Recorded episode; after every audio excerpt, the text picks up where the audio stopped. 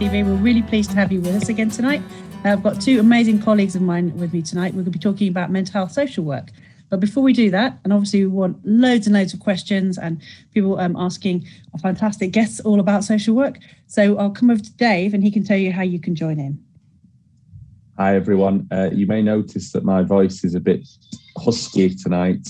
Uh, I've been a bit poorly over the last few days, so hopefully it will maintain this uh, level of noise uh, and won't cut out. Uh, it's great for you to thank you for joining us tonight uh, and our excellent guests. Uh, as always, if you'd like to get involved in the conversation, you've got a couple of options. The first one is on the Facebook Live chat. Uh, if you go to the MHNA Facebook Live page uh, and put any questions or comments in, we'll try and feed through as many as possible. The other option that you've got is on Twitter, and all you need to do is include the hashtag MHTV. Uh, we'll be able to see the tweets, and then hopefully we'll be able to bring those into the conversation again. Uh, without further ado, back over to you, Nicky. Okay, so let's go to our guest, our first guest, Cherie. Tell us a little bit about about yourself. Right, right. I'm Cherie Carlton. I'm a senior lecturer uh, at Middlesex University on a postgraduate um, social work qualifying program called Think Ahead. I'm a social worker, obviously, by discipline, and I have a, approximately 20 something years experience of working in social work practice, both in the UK and in Australia, both in adult and children's social work. Fantastic. Ed, how about you? Have you frozen, Ed? Hi, everybody. Uh, my name. Rabbi. Tell me when I've stopped freezing. You've stopped freezing. I see you all. So, um, okay, good. Oh, well, thank you. Perfect. Right, so, uh, my name's Ed Carter. I'm a senior lecturer at Middlesex University, and I am um, a qualified social worker. And I uh, worked for a number of years in um, adult learning disability services and also in mental health services and mm. uh, was a qualified uh, approved mental health professional. Well, actually, I was an approved social worker uh, as it was back in those days. And yeah. I think I just about did the conversion to uh, an AMP um, before I moved from practice into um, higher education, uh, where I've taught predominantly around adult social care, social work, um, obviously with a focus on learning disability and mental health um, mm. at times. And in my current role, I'm the director of programs for Think Ahead, um, which is um, a national mental health social work qualifying program. So um, people uh, on that program qualify as social workers and register with Social Work England. Um, but the focus, there's a kind of a, a, lens, I suppose, that we put through the training, which is around mental health and um, the students have placements uh, in mental health settings um, as part of that. And that's uh, a program we run um, in partnership with a charity called Think Ahead, um, who mm. have run the program for a number of years now. Mm. And I also have responsibility for overseeing uh, continued professional development um, in the social work cluster, so CPD, practice education, best interest mm. assessment, um, approved mental health um, professional training and um, those sort of things. You're busy then. I guess. So just before we even get started, perhaps it'd be really useful just to say exactly what is it, what does the social worker do? What what's the function of a social worker? You know, what makes them unique in their profession? That'd be really helpful. And Cherie, maybe if you, if Cherie, if you, I'm going to throw this to you and throw you under the bus. If, if you give an overview, and then if I, and, and, then I'll say a bit about, particularly in how it works in mental health settings. So yeah. you're happy to kind of do an overview of what an actual social worker is. Yeah. Um, a, a, social worker w- works in a range of um, different um, kind of practice areas, from children and families to um, adult services um, across the spectrum. Uh, we kind of, I guess, we're driven by a rights-based perspective, social justice, um, looking at promoting rights, human rights particularly, um, collaborating with service users through relationship-based practice. Um, supporting people to make um, the changes in their lives that they might need to to improve those, working within policy and legal frameworks to, to promote rights and well-being. Yes. And I think probably there's um, I mean there's a public perception of social work, I think, which is really focused around. Well, I guess if you were to ask a random person on the street, it almost certainly be around taking children into care, mm. um, probably in error. Um, and I guess that there is there's always that kind of balance in social work between public protection roles, so safeguarding children and vulnerable adults, mm. um, but also around that promoting rights and enabling people. And, and so the, the two sides of the coin really are, are that public protection element, but the other side is around identifying people's needs, identifying mm. services to, to meet them and to enable people to be independent and autonomous in their choices.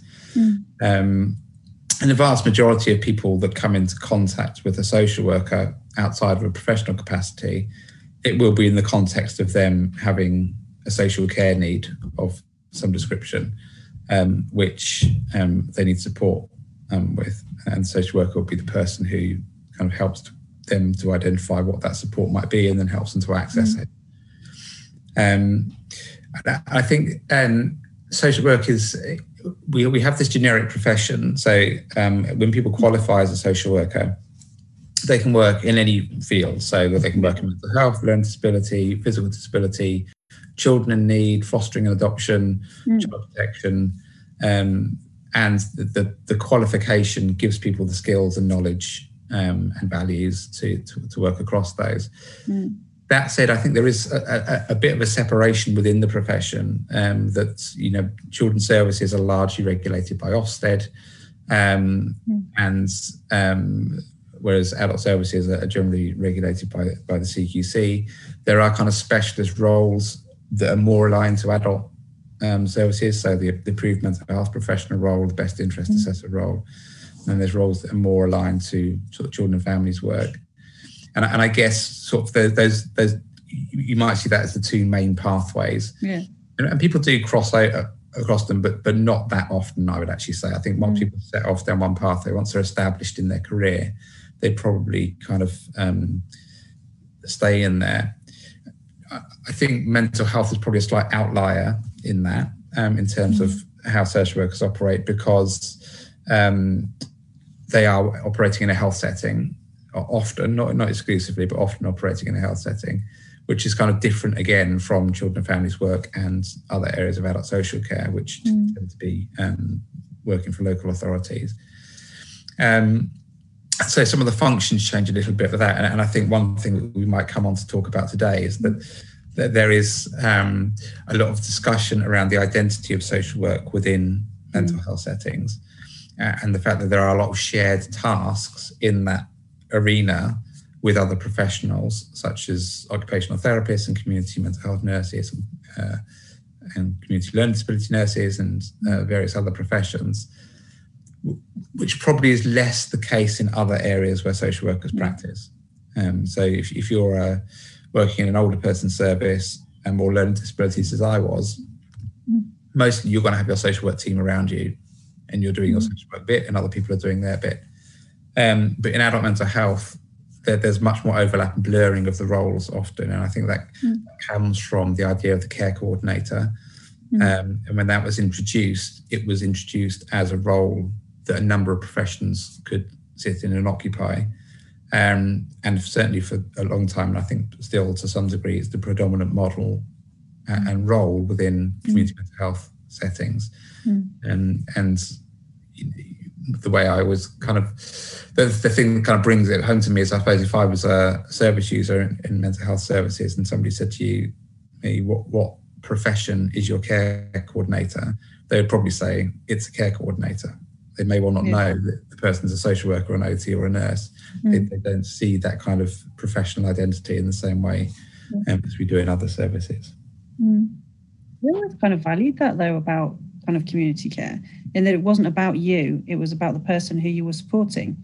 And you tended to get, if someone had a lot of medical needs, they would probably get someone who could do medication. If they had a lot of social needs, they'd probably get directed towards social work. And I kind of like that model. You know, I know that it does lead to a bit of jumbling around, but it feels like services should be here for the individual and not us telling people what we feel like looking after today. yeah. different. Did you want to add to that, Cherie? Because I have a question for you if you, if you didn't. Yeah, no, I actually did. I was thinking oh. about Ed saying that people don't often kind of um, move between areas, and I'm one of those very few people who have worked mm. both in adults and children's services. Mm. And I guess one of the the the things that I found from practice is, you know, that those experiences of working in children's services, um, you know, based on the kind of um, knowledge and uh, skills, I guess, of social work practice, the kind of life course um, theories, the um, psychological and social uh, perspectives, start to understand the experiences of adults um, through the eyes of, mm. of, of, of, children and and equally thinking about the needs of parents um, and understanding the needs and difficulties of parents in, in a different way has really it's been really helpful. Having worked in children's services and adult services to be able to kind of cross that divide. So i think that there's lots of mm. benefits to that. And fundamentally the skills the knowledge and skills remains the same. Those are transferable skills um, in social work um, and transferable knowledge um, and I guess the, the practice principles remain the same in terms of, you know, mm. promoting rights, um, safeguarding, whether that's in adults or, or children's context, um, and looking at least restrictive um, kind of interventions and, mm. and kind of intervening only where it's necessary to do so. What a question that I've, I've, never asked, but I'm actually curious for both of you. So why did you become social workers? What was it? When did you know? How did you end up deciding to go down that route? Unless it's personal, of course. Just interested. I, I, I was going to be a vet, I think, and then I don't. You know, this is when I was like nine years old. Hmm. Um, I'm not quite sure how I fell into it. I, I do know that I'd wanted to be a social worker since sort of the age of 11 or 12, and and, and I, I had no personal kind of contact with social. A lot of people go into social work because um, they've either been through the care system or mm. they've had a relative who's who has, or that some you know yeah. relative with who's needed social care in some way, and that's kind of how it's it's come on the radar. I think, um, but it was just you know I think it was through kind of volunteering after school groups and and then meeting somebody who was a social worker and finding her very inspiring. Mm. Um, and working uh, started to work in learning disability services um, is initially sort of volunteering again as a when I was a kid working in sort of play schemes and summer schemes and then going into residential care um, when I was old enough to actually be paid um, yeah. work there. Um, and, and, and I get that's the other route I think a lot of people go into social work via is kind of social care setting. So it's kind of, you know, there's kind of a real ceiling around social care, particularly for adults, if you if you're working in a care home or something like that, um, you, you you haven't there's no really career pathway around mm-hmm. that um, unless you're going to go into some sort of social enterprise and open mm-hmm. up a string of care homes yourself. Um, mm-hmm. So um, it kind of felt like if you wanted a career in that broad area, then social work um, was um, the way to go with it. What are you, Cherie? Um, mine's quite similar in some ways, and very oh, vet as well. um, I didn't want to be a vet or anything caring when I was young. I wanted to be a lawyer. I thought that mm. was quite an ambitious, cool thing to do. Um, but um, I, I, volunteered with um, a, vol- a, voluntary ser- uh, service working with um, Irish traveller um, children in a transient uh, traveller site, um, providing kind of preschool activity. Mm. Um, and I really enjoyed the work. Um, I found that I was kind of good at working with people, working with people with disadvantage that have been disadvantaged structurally um, and otherwise. Um, and I guess that kind of had had some traction. Mm. and yeah, I pursued a social sciences degree. I think was my first degree with a mm. with tips were attached. Um, and that was the beginning of the end. Here I am. I was all signed up to be a history teacher. So what a different world we nearly could have had. so, thinking about the specialties, or going back to what Ed was saying about how they overlap and how they they're distinct. I wondered if there's anything you guys wanted to add to that, or perhaps we could um, check and see if Dave's got any questions for us if, if that's not the case. Did you guys want to add anything? Well, yeah, I would. I think so. There's um, kind of the, the, the program we work on now, the mental health program, is is is born from some, some discussion and debate within the social work profession around social work and mental health settings. Um, and um, there's is that there's been kind of um, discussion that, around the idea that, that, that, what makes social work unique as a profession um, has had, had, been lost a little bit in mental health services in a kind of mm. be, becoming more of a homogenized role um, and actually uh, that mental health services are predominantly led from a health perspective um, and um, mm.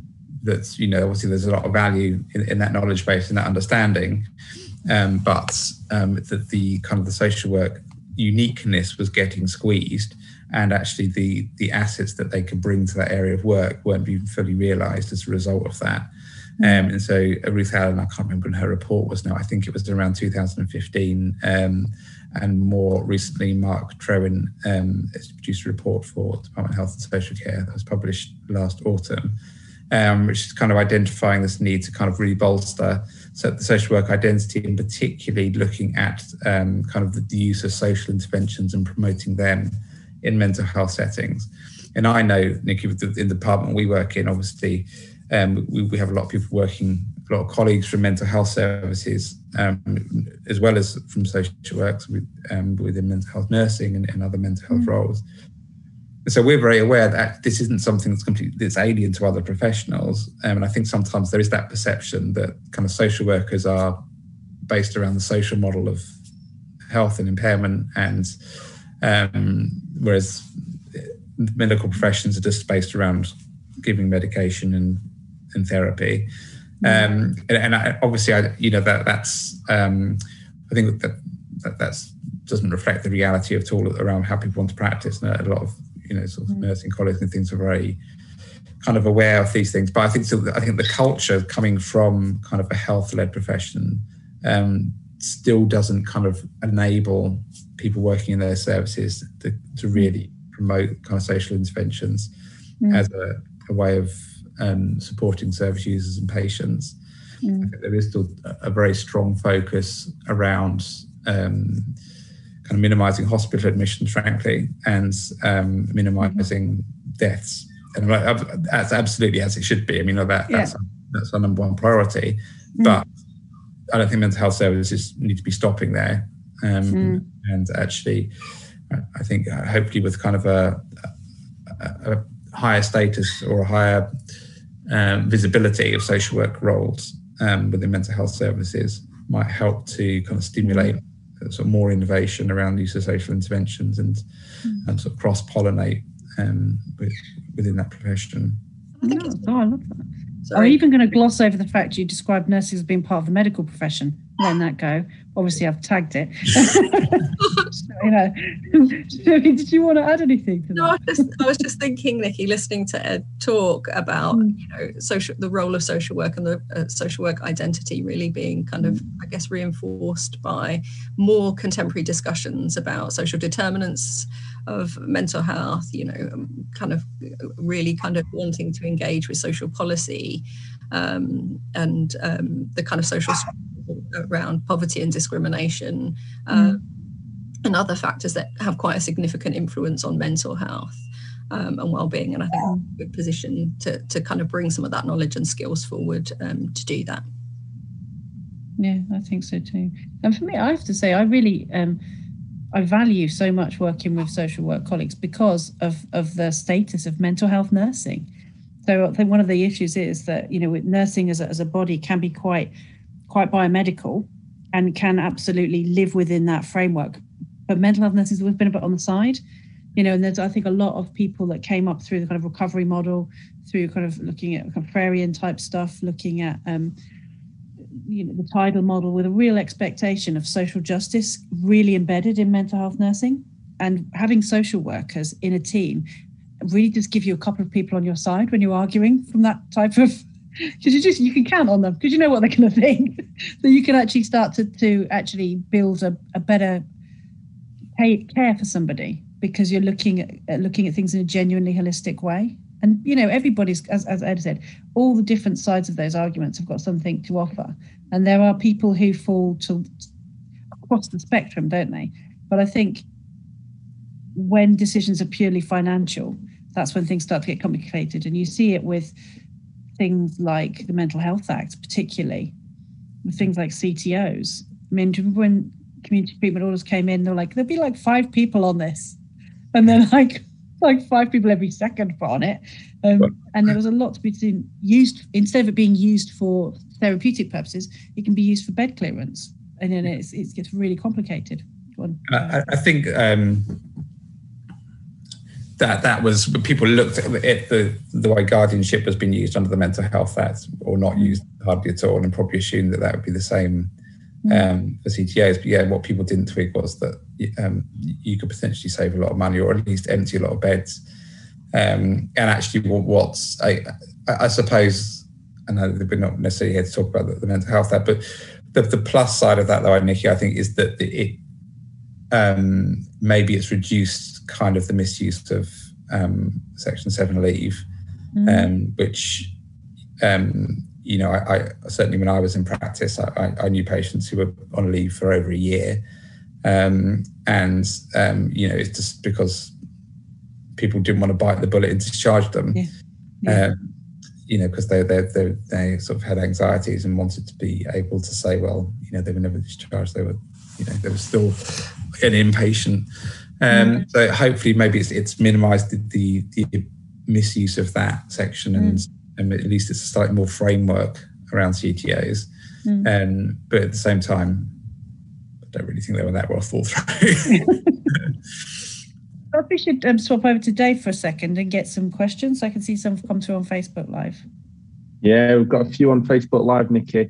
Uh, the first one that I wanted to highlight was from Adrian, and it's uh, focused to both of you what are the current future challenges for social workers and has COVID made the time more difficult?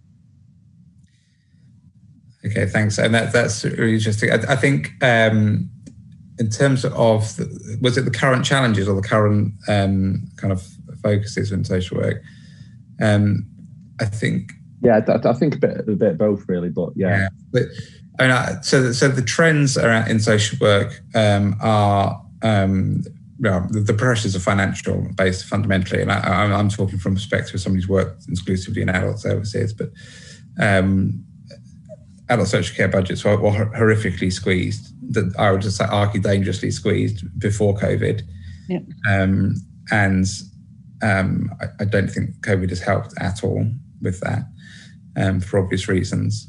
Um, and so, it, until that gets resolved, um, I think that there's you know, those services are really at risk. And I think um, social workers are very, very constrained in terms of the extent to which they can do what they really want to do, which is actually to improve the quality of people's lives. Mm-hmm. Whereas at the moment, it feels to be more um, that they, they're just about sort of life and limb type services, really. Um, and although the, the new legislation, the CARE Act, is very much focused around these, it's not that new now, but it's very focused around these, the sort of this concept of well-being um, actually um, that that feels um, like sort of slightly blame rhetoric, I suppose, um, because there just isn't the resources there and to, to provide that to people. Um, and so um, the, the, kind of things like personalization agenda, which is a whole other kind of area, but, but about this idea of promoting choice and independence, putting service users at the, at the center of the process, giving them the control over how their social care budgets are spent, giving the choice over the services that they use. Those things are great, but actually, if you're giving them control over a care budget which is far too small and giving them a choice of far too few resources to choose from, then it's not actually addressing the problem.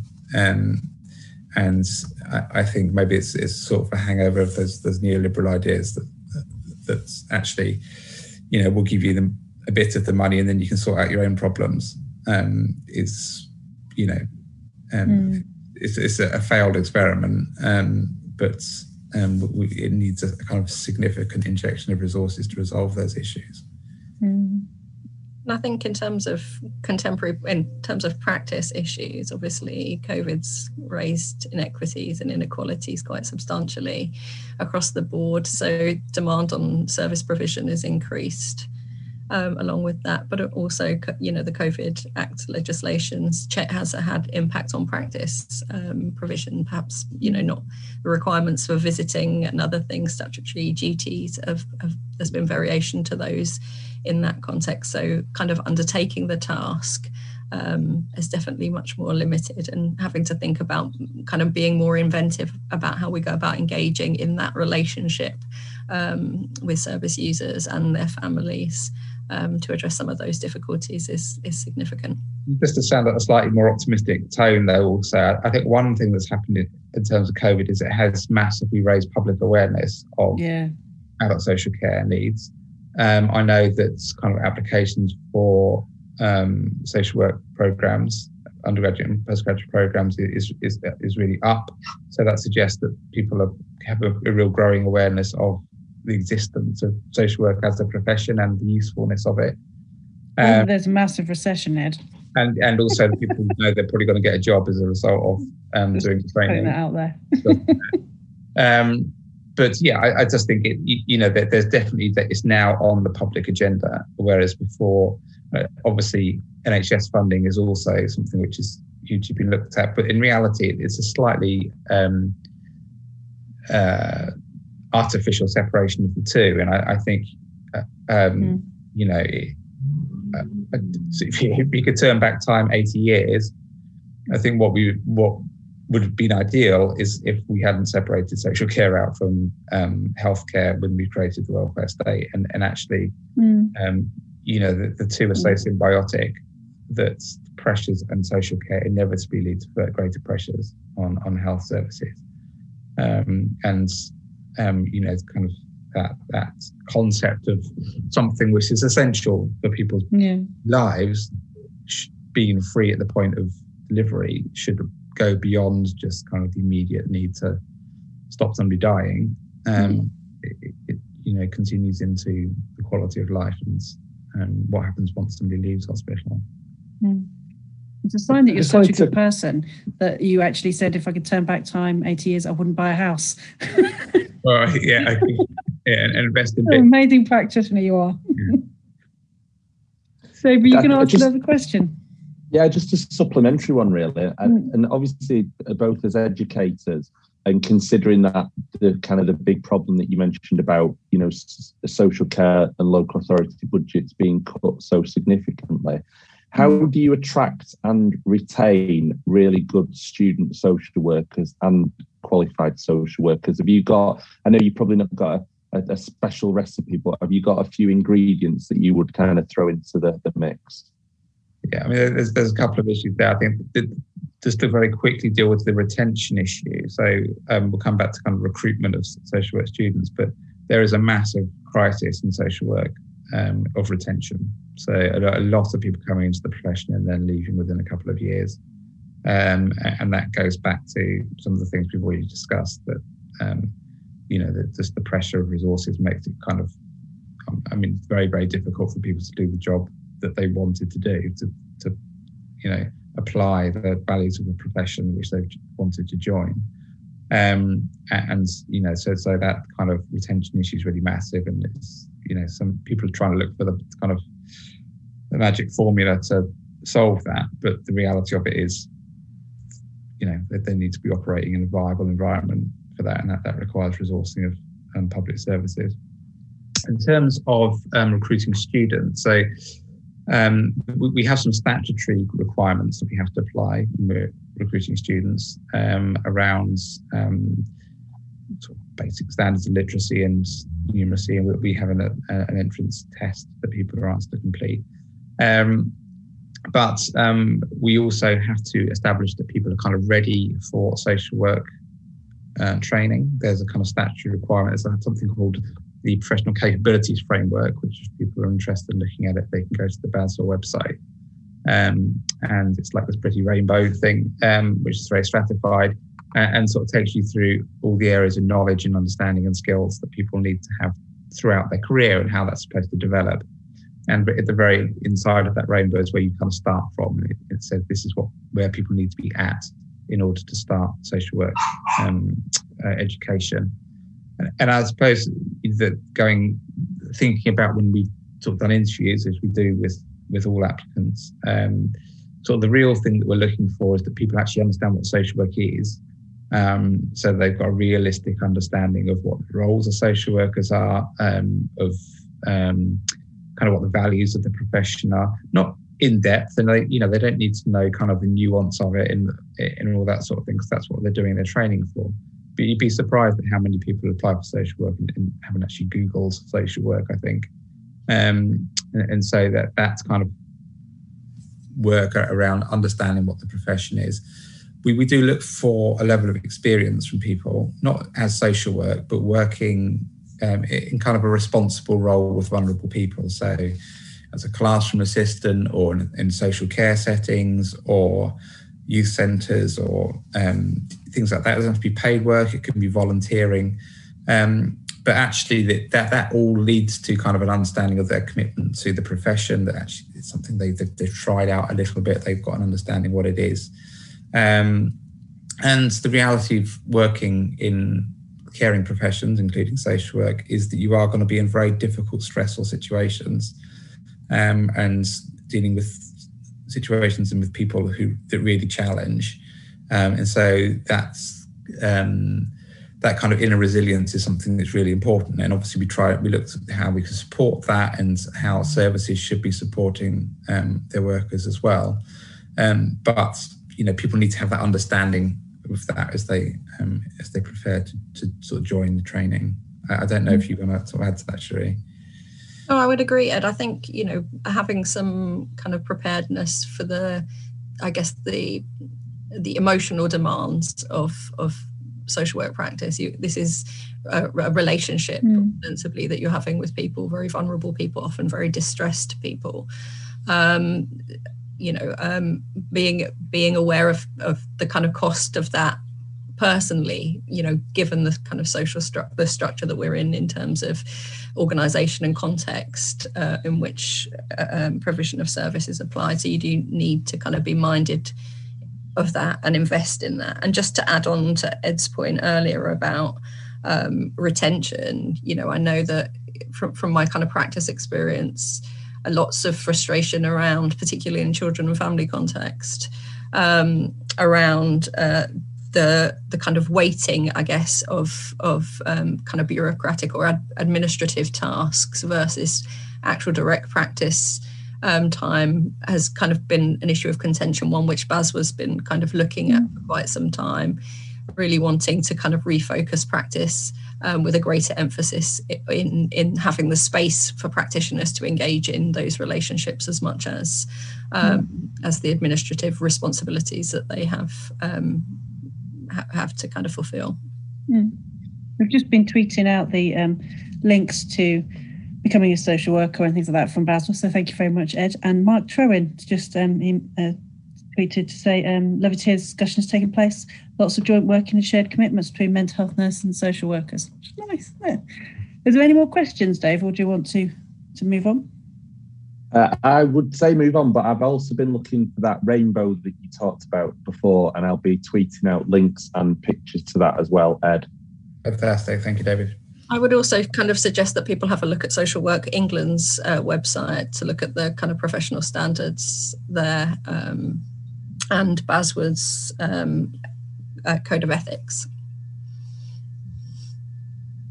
Yeah, okay. I was looking at some of the questions coming in now, but we're going to take a break and then come back to them. So one of the things we were also talking about was kind of um, what it takes to be a student, what it takes to be um, trained um, but I guess, is there anything in particular that's going on in um, mental health, um, social work education at the moment that's particularly sort of driving things forward or, or changing, responding to the real challenges that we're facing at the moment?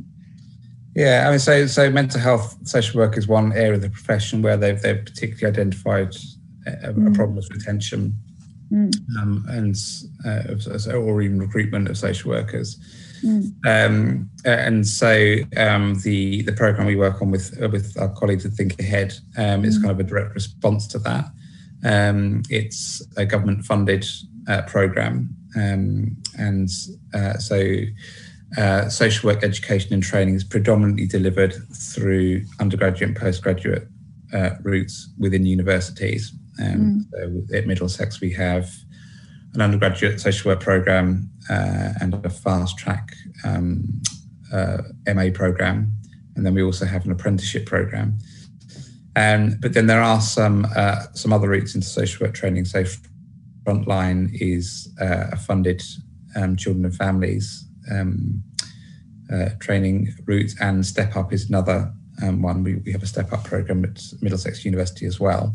Mm. Um, and uh, the Think Ahead program is um, one which looks specifically at um, mental health, um, also so recruiting and, and, training people for to be social workers in mental health settings. Mm. I think what, what we, we're very clear on though is that there is there isn't such a profession as mental health social work. Um, social work is, is, a generic profession. Um, so we have social workers that work in mental health settings, and, and that's a very, I know it mm. sounds like semantics, but that's importantly different from being a mental health yeah. social worker. Yeah. Um, because it is that that genericism which is really really important that knowledge across all, all those areas um, and you know, I've worked with the Step Up program and also working with the Think Ahead program now, and, and so you, people are naturally more inclined to work in a certain area of the service that they're specifically training for. Mm. But we really have to make it clear to them, you know, that you if you're working in a mental health service, the people you're working with will have children, some of them, um, or, or, maybe working in professions where they work with children, or mm-hmm. so you, you, need to have that knowledge base. And if you're working in children and family service, well, those children have parents, and some of those parents will have substance use needs or physical support needs or mental health needs. Yeah. And so, you know, we, we, spoke right at the top of this conversation about those two pathways, but as Cherie, Cherie said later on, that that is, uh, although kind of the bureaucracy of the way services operate do sort of force those two pathways a bit, actually it's also slightly kind of an illusion as well, because the reality of it is we don't, you know, you, you, we're all working with families, we're all working with children, and we're all working with adults. Um, but I think, kind of within uh, having said all that, I think that the kind of the the lens that we're applying around mental health, particularly um, in terms of social work programs, is really focusing around things like the social determinants and looking at social interventions. Um, and we, um, in our um, our, our program where we look at mental health, we're focusing in particular around three types of social interventions. So that's motivational interviewing, systemic family interventions, and connecting people. Um, and, and, kind of offering skills training around those um, particular interventions, but also introducing people to kind of the wider concept around social interventions. We have a strong focus around relationship based practice. Um, and um, we, we kind of introduce people to a broader awareness of, of those type mm. of social interventions. So we, we, we kind of taken on board um, those reports and those concerns around that um, the the underuse of social work as a profession uh, in mental health services and actually looking where, where how can we most usefully bolster that what what's going to be most of most value to mm. patients mm. and mental health services um, that social work can bring and and I think there's that that kind of that focus around um, those elements is is um, really important. We also recognise that it's um, you know Rome wasn't built in a day. I, th- I, think you know you know mental health services are very very entrenched. Um, I think the, the, the shadow of the Mental Health Act still looms probably too much over mental health services, mm. and um, you know I'm sure there'll be people who argue that it's it kind of hasn't really changed much in the last you know 500 years fundamentally. Mm. Um, you know, at its heart, it's still you know if we, we can't deal with the way people behave, we'll lock them up. Mm. Um, and you know that sort of you know we're, we're working around that, but that's mm. still right at the centre of um, how we mm. deal with mental health in in, um, in this country. I think the big issue as well when you look at that is it's not just that people are being randomly detained. It's not it's not just the behaviour, is it? It's the fact that demographically you can see certain populations have a great deal higher likelihood of being detained, and that's what makes think it's not a biomedical issue we're looking at here. We're looking at something that's quite social as well. So, did you want to add to that? Because I can see we've actually been going 40 minutes. We're going to have to start wrapping up soon.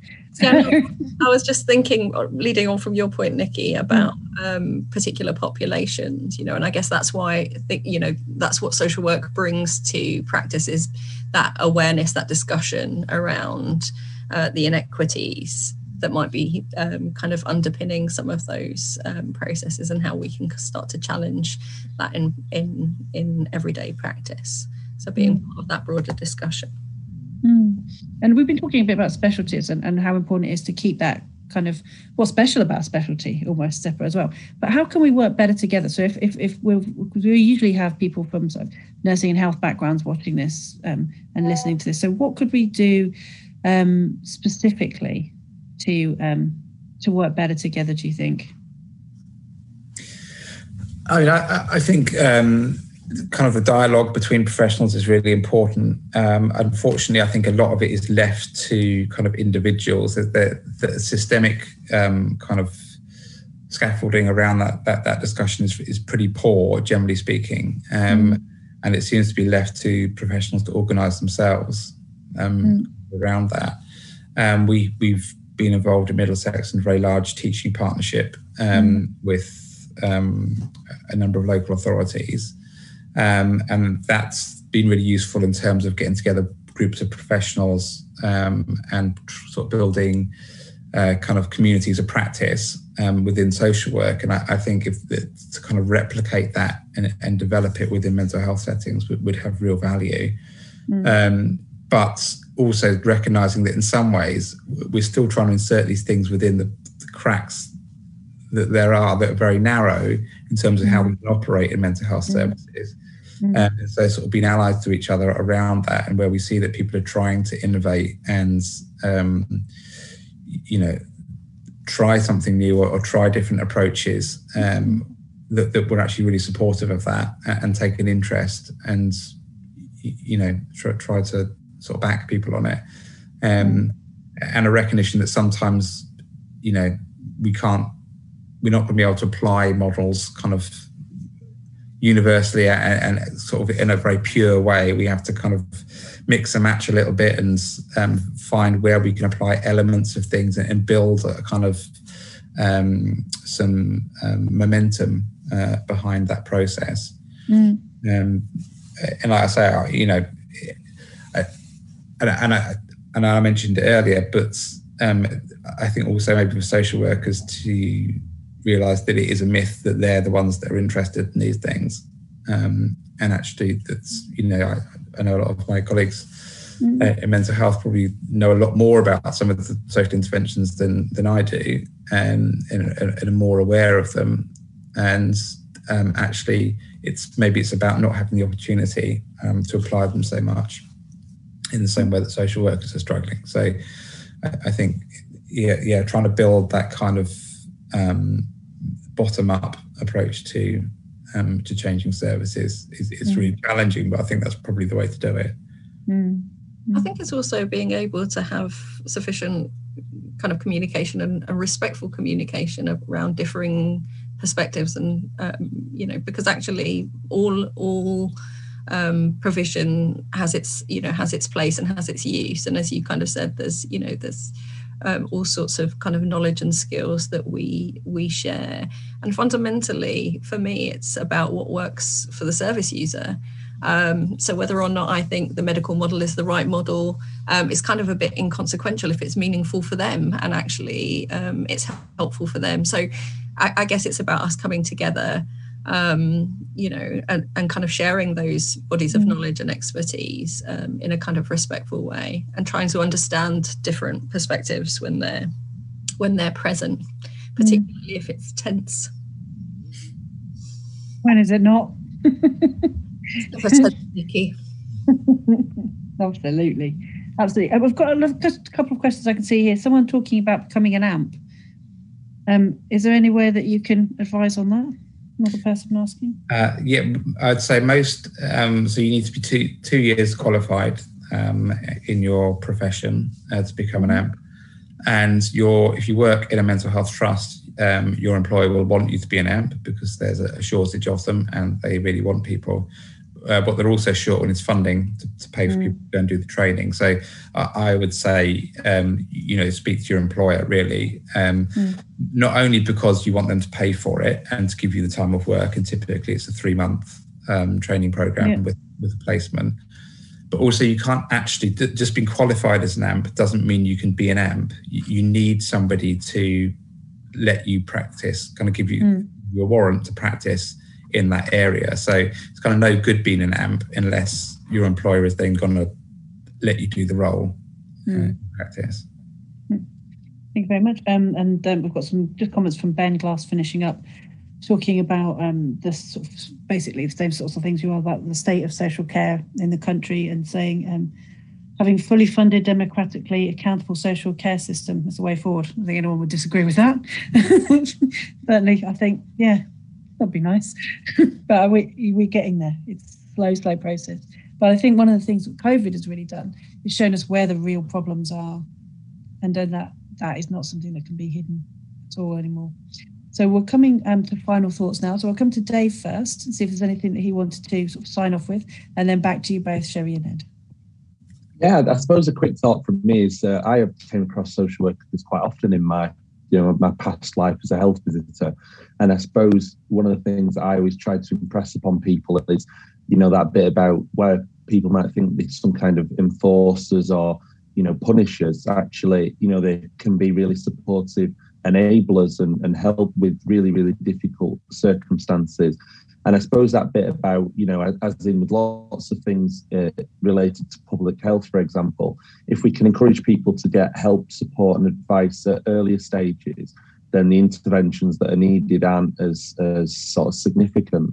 Uh, and i suppose you know obviously in terms of funding, one of the problems that we have is, you know, as funding does get tighter and there's more and more cuts, there's a real kind of dissuasion from people being able to access that timely support and advice and information. And, and I think it's important to remember with that that it's not the social worker's fault that therefore they can't provide all that really good early support and advice. You know, it's it's a, a very much a systemic government governmental problem that you know really kind, good professionals are put in, in really diff- difficult circumstances. And I think one of the final thoughts for me would be is that mental health nurses are in exactly the same boat as social workers in that that regard and respect. Uh, and that's certainly one of the reasons why both pr- professions really do get my admiration for, for the amazing work that they've done. Uh, so, you know, any social workers that are listening to MHTV for the first time tonight, just to say a, a big thank you for the work that you're doing, uh, not just from myself, but Unite, my organisation, who absolutely value it. So, uh, my final thoughts, Nicky. Have you got some final thoughts to share? Not yet. Cherie, anything from you? No, nothing else from me. Okay, Ed. Uh, yeah, I, I, think it's um, we've touched on really interesting discussions here, and I, you know, hopefully mm. we'll continue these on on social media and, and mm. with each other as well. Um, I, I would, I, slightly concerned we may have focused on some very significant negatives and problems in the mm. social care system and in, in the mental health services, but but I would also say, you know, maybe they were happier times, but I really enjoyed my time working in mental health services and in learning disability services. It, it, it was always challenging um, mm. and um, you know difficult, but also um, I, I love the team I was working in. I love the patients I was working with. Mm. I found even though we weren't always able to achieve our aims, you know, I like the fact that we had those aims uh, and those ambitions. Mm. Um, and so, you know, I, I, I, really would, you know, encourage people to consider a career in mental health social work or social work in a mental health setting mm. or social work full stop if people are, are interested in it and um, to look at social working the website look at the BASW website um, get a feel for what the, the mm. profession involves because it you know for, for, for all that we've kind of yeah you know indicated that, that it's a problematic environment we're working is that, that that's not to say I think the professions are problematic at all Mm, absolutely. I think if this is the type of work you want to do, then you will love it and yeah. you should go for it. Don't don't ever listen to anybody else saying yes or no about it. But I think the other thing is to know what you're getting yourself into. And, you know, because I don't want you to turn up at an interview and not really know what it means to be a social worker or a mental health nurse or anything like that. So Um, we tweeted out a lot of the resources that have been mentioned by Cherie and Ed tonight, um, following the MHT, MHTV hashtag. So if you do want to add anything to those or have any more uh, questions, we'll certainly circle back over the next day or so and check both all those sort of social media timelines and see if there's anything we can do to uh, be supportive or to help you with anything. But thank you very much, everybody, for your um, time tonight and for joining in with us. We've really appreciated it. Um, and it just remains for us to say good night. Good night, guys. Take care. Bye bye. Good night.